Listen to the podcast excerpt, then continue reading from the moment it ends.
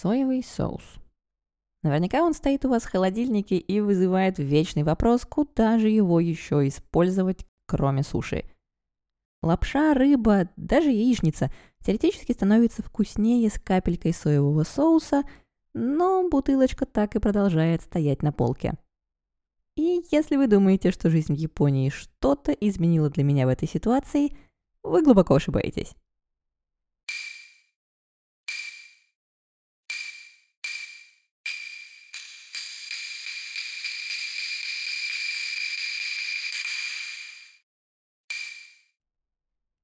Доброго времени и добро пожаловать на подкаст «Япония на самом деле».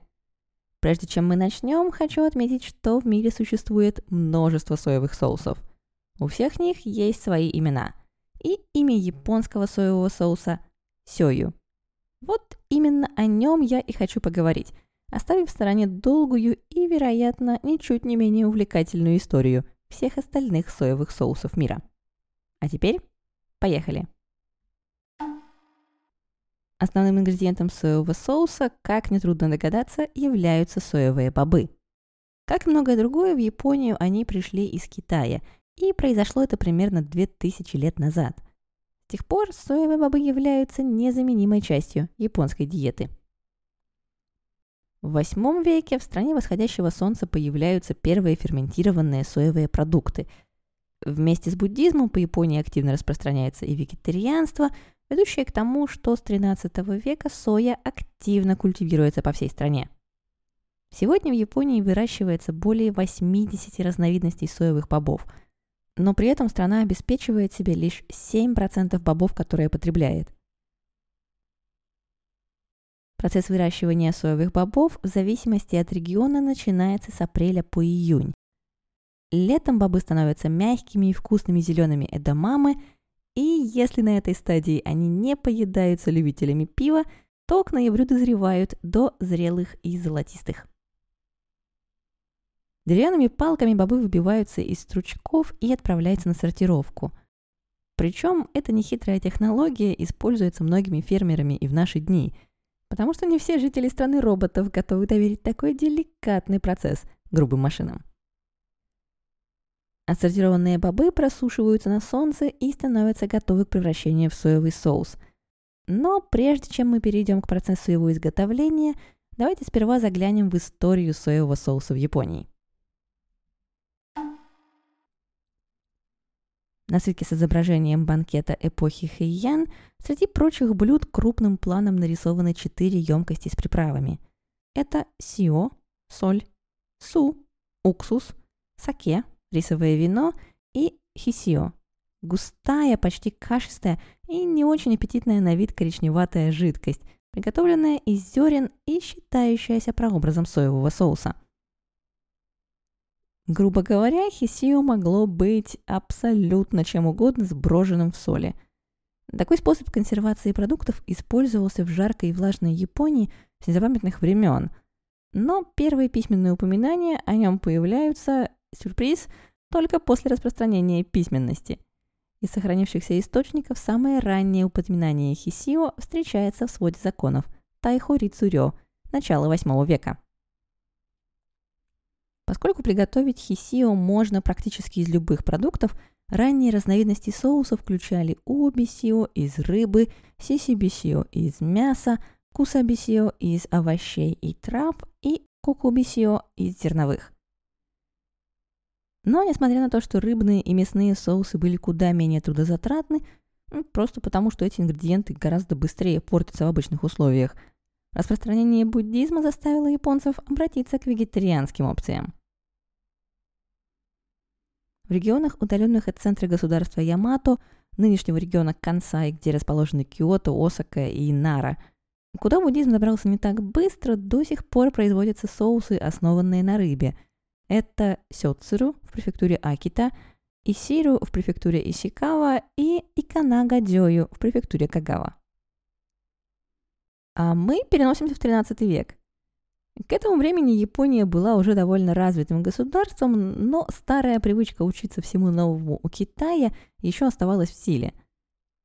Особенно популярны поездки в Китай были среди буддийских монахов, которые, проведя несколько лет в Поднебесной, привозили домой не только новые течения буддизма, но и всевозможные рецепты и прочие полезные в хозяйстве штуки.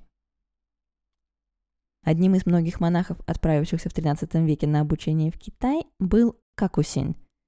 И легенда храма Кокукудзи из префектуры Вакаяма, которому принадлежал монах, гласит, что Какусин привез с собой рецепт кинзанди мисо – закуски, приготовленные из соевых бобов, ячменя и овощей.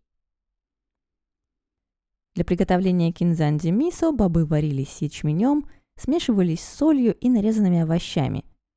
Оставленные на некоторое время, они превращались в приятного вкуса пасту с кусочками хрустящих соленых овощей, которые монахи ели в прикуску с рисом. На дне бочонка, в котором готовилась паста, осталось немного темной жидкости. И, если верить легенде, однажды кто-то положил в смесь слишком много свежих овощей, и бочонок начал протекать. Поскольку в средние века ничего не выкидывалось просто так, монахи решили попробовать жидкость на вкус. Она оказалась весьма приятной, и тут же было решено что-нибудь в ней приготовить. Результат превзошел все ожидания экспериментаторов. Вскоре новость разошлась по округе, и небольшой городок Юаса стал считаться местом изобретения сёю. К слову, сёю записывается по-японски двумя иероглифами – Первый из них – хисио, тот самый, что был в ходу с 8 века, а второй – ю, абура, масло. Впервые пара появляется вместе во второй половине 16 века. Но почему все же масло, правда? К моему удивлению, ответ оказался гораздо проще, чем кажется. Это вообще часто случается с загадочной восточной культурой. Дело в том, что соевый соус в те времена был куда гуще, чем знаем его мы – и густая блестящая жидкость напоминала японцам растительное масло. Тем временем наступает 17 век и всеми любимый период Эдо.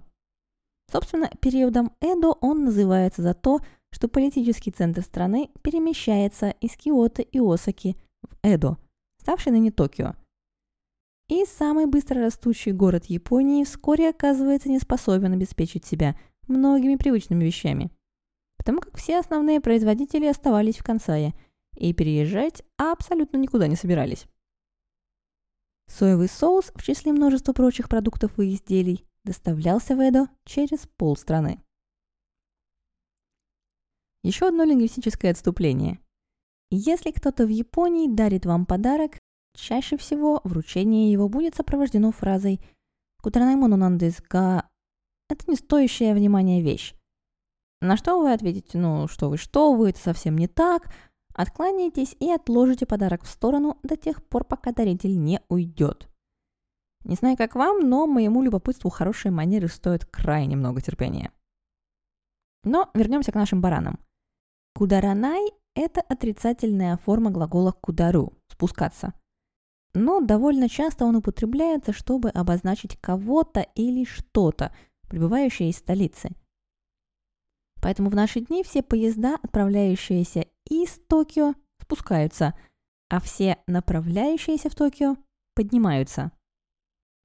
Разумеется, жители Киото со мной категорически не согласятся, потому что большую часть японской истории императорской столицей был Киото, свысока смотревший на все остальные регионы. И подниматься следовало только сюда. Саке, соевый соус и прочие высококачественные товары и предметы роскоши доставлялись в Эдо из Киото и окрестностей, а потому назывались кудари мону, вещами, спустившимися сверху. За них не жалко было заплатить подороже, не стыдно подарить и приятно похвастаться. А кударанай моно, соответственно, было вещами привычными и обыденными. А теперь вернемся к нашей истории. Рост населения Эдо не позволял городу вечно зависеть от привозных товаров. И неподалеку от самурайской столицы возникают два центра производства соевого соуса. Здравствующие и по сей день города Нода и Тёси в префектуре Чиба. Мастерство приготовления соуса было привезено сюда мастерами из ЮАСа, а расположение вблизи крупных судоходных рек сделало доставку в Эдо быстрой и недорогой – Дела пошли хорошо, и если в 1726 году 76% потребляемого в Эде соевого соуса доставлялось из столицы, сто лет спустя, в 1821 году, больше 98% уже производилось локально.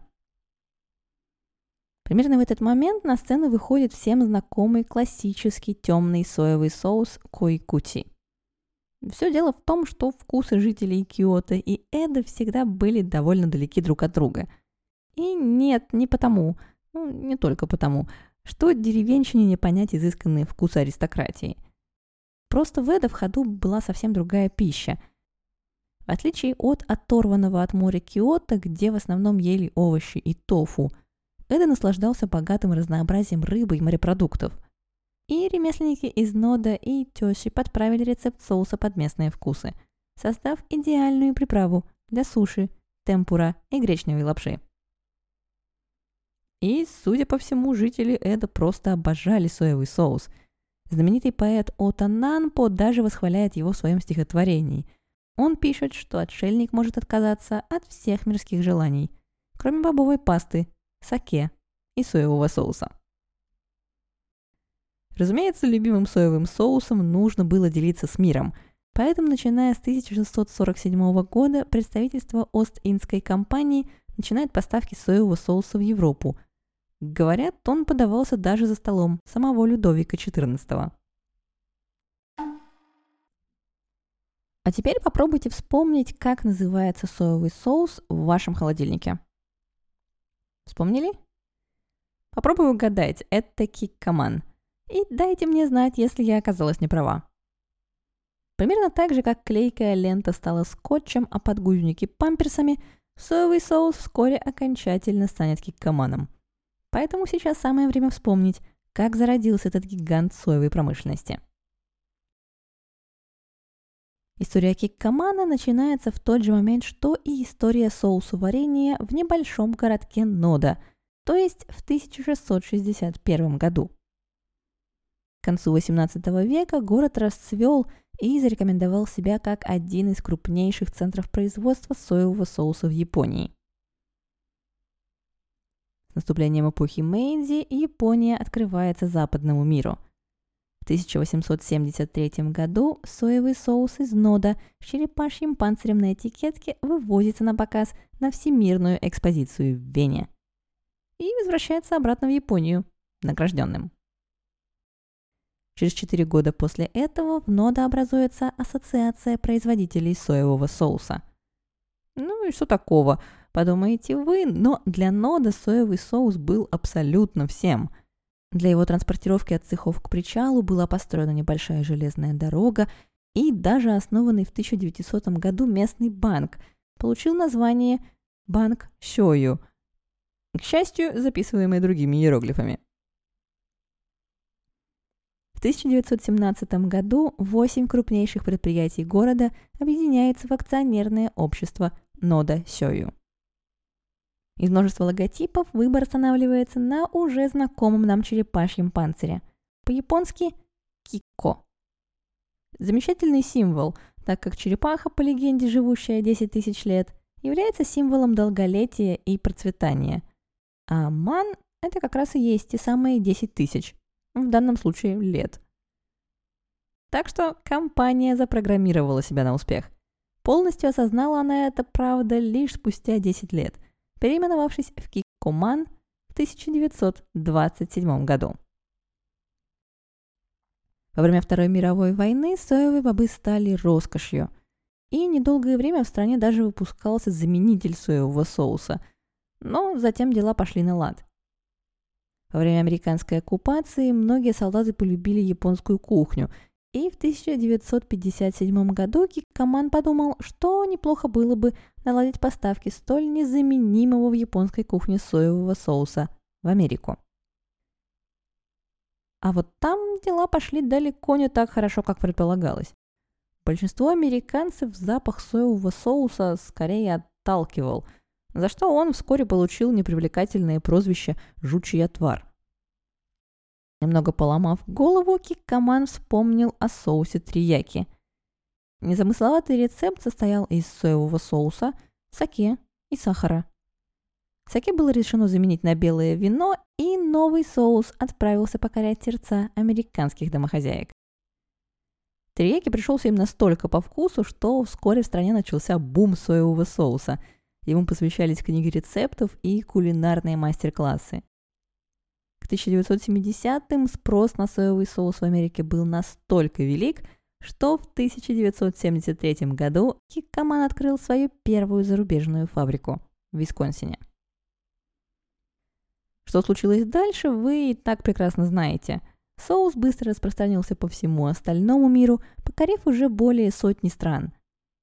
В 2010 году человечество потребило более миллиона килолитров соевого соуса. И в то время как в Японии его потребление постепенно снижается с вестернизацией диеты, аппетит западных стран к японской кухне все только растет. Окей, Хватит на сегодня историй. Давайте теперь посмотрим на процесс производства соевого соуса. Как мы узнали в начале эпизода, подготовка соевых бобов занимает с апреля по ноябрь. И как раз в ноябре-декабре начинается приготовление соевого соуса в традиционных соусоварнях. Ингредиенты предельно просты. Это вода, соевые бобы, пшеница и соль. Бобы готовятся на пару, пшеница обжаривается и мелится в муку. Затем они смешиваются на деревянном подносе и к смеси добавляется плесень кодзи, научно Aspergillus oryzae. Примерно 4 дня смесь находится в теплом помещении, становясь белой и пушистой. Теперь уже все содержимое подноса вместе называется кодзи. И это база, дающая соевому соусу его вкус – подносов Кози отправляется в объемную высотой почти 3 метра бочку. Туда же добавляется размешанная в воде соль. В результате получается кашица под названием мороми.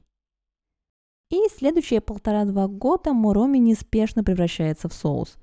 Каждый день работники приходят, чтобы помешать ее длинным шестом, запуская внутрь больше кислорода. До этого момента процедура приготовления соуса ничем не отличается и для крупных фабрик – но у традиционных соусоварен есть один козырь в рукаве. Япония – это настоящий рай для плесени. Здесь тепло и влажно, и в то время как для человека такая ситуация далека от комфортной, мхи и плесень наслаждаются практически идеальными условиями для роста. И рис, к слову, тоже. К тому же на рисе тоже растет плесень. Та самая кодзи, без которой невообразимы саке, мисо и наш герой – соевый соус. Но не кодзи единый. Если присмотреться к стенам соусоварни, все они покрыты белесыми пятнами, образованными десятками видов плесени. И в то время как мороми потихоньку ферментируется, все эти виды неотрывно контролируют процесс, вмешиваясь каждый в свою очередь и придавая соусу уникальный вкус и аромат. Мастера настолько дорожат этой плесенью, что при перестройке здания, где стоят бочки, некоторые из старых балок и досок специально сохраняются, а все остальное дерево, используемое в строительстве, должно при этом быть абсолютно натуральным и ничем не обработанным, чтобы плесень могла как можно быстрее его заселить. К сожалению, в такой обстановке в Японии производится всего 1% соевого соуса – больше того, 80% предприятий даже не используют в производстве соевые бобы, заменяя их на жмых от производства соевого масла.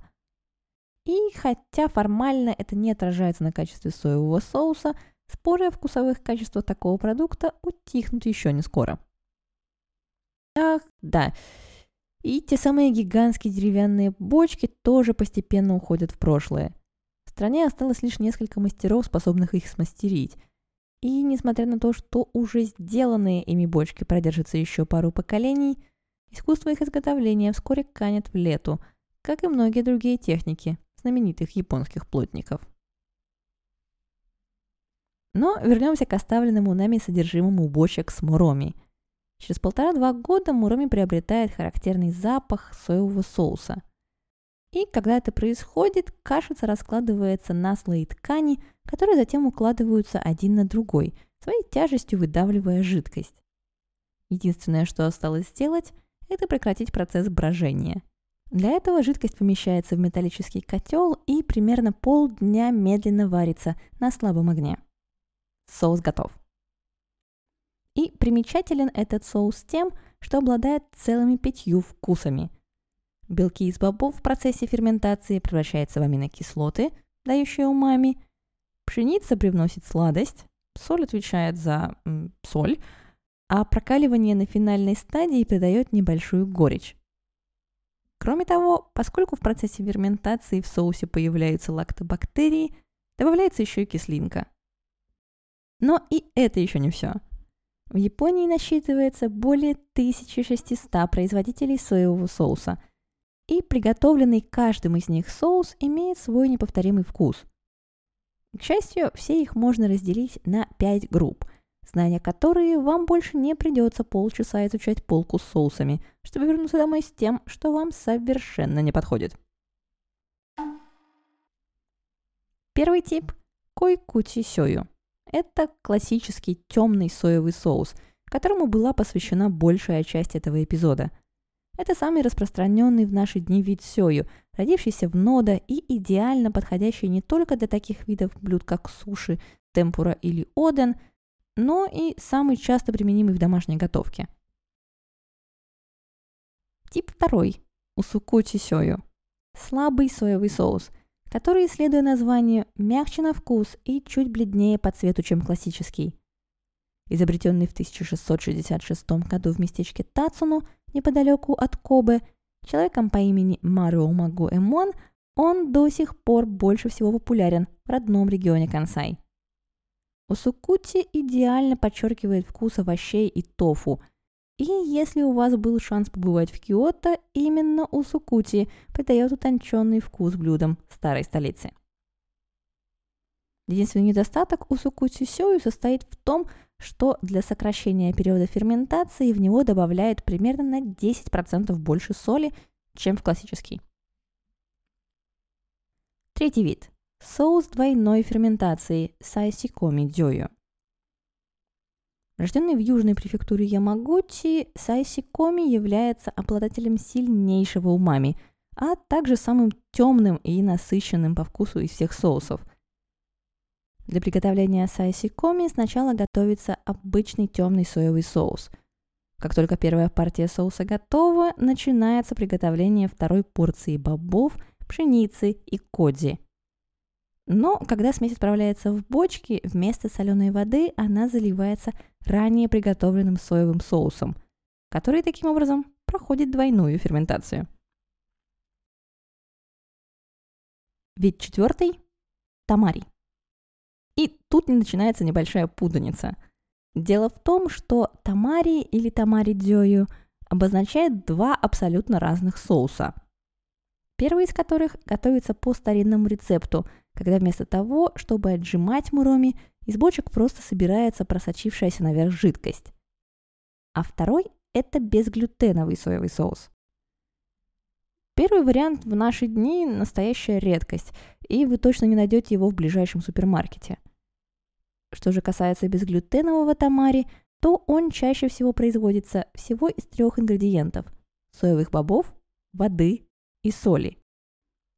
Отсутствие пшеницы значит, что соус теряет сладость, но больше бобов дает ему больше умами.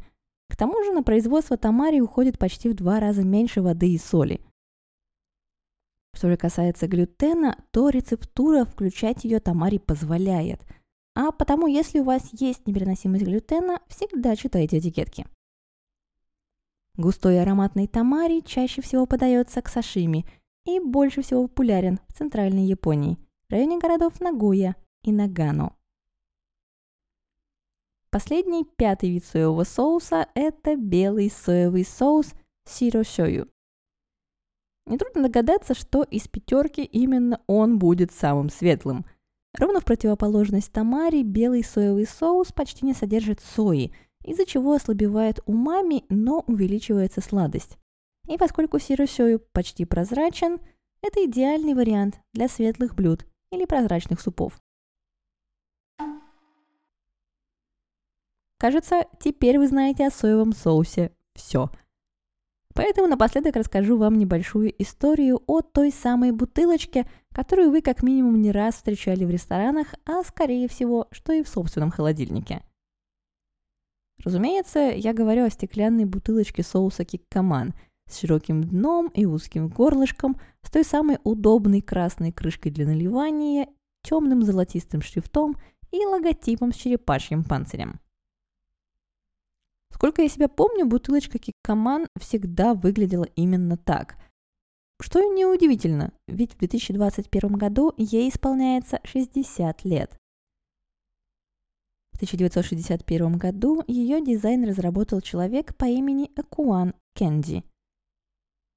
Родившись в Хиросима, он стал свидетелем того, какое разрушение принес городу атомный взрыв – и, отказавшись от своих планов стать монахом, он решил посвятить себя созданию вещей, взамен тем, что оказались стерты с лица земли. Так он разработал множество вещей, без которых почти не представляется жизнь в Японии. Но лишь один его проект знает весь мир. И это минималистичная и изящная бутылочка для соевого соуса. Напоминающая порционный графинчик для саке, она заняла у Экуана три года и была выбрана из около сотни прототипов. Но когда Киккаман выпустил ее на рынок, бутылочка стала одной из первых ассоциаций, возникающих у людей при упоминании не только соевого соуса, но и японской кухни. За почти 60 лет истории было продано более 300 миллионов бутылочек – а в 2015 году дизайн был включен в коллекцию Нью-Йоркского музея современного искусства, больше известного нам как MoMA. Надеюсь, вам понравился сегодняшний эпизод. Обязательно дайте мне знать, если выбор соевого соуса стал для вас более увлекательным и осознанным процессом. Не забывайте подписаться, чтобы не пропустить следующие эпизоды, и загляните на japanexplained.com где вас, как всегда, ждет дополнительная информация по теме эпизода. До скорой встречи. Пока.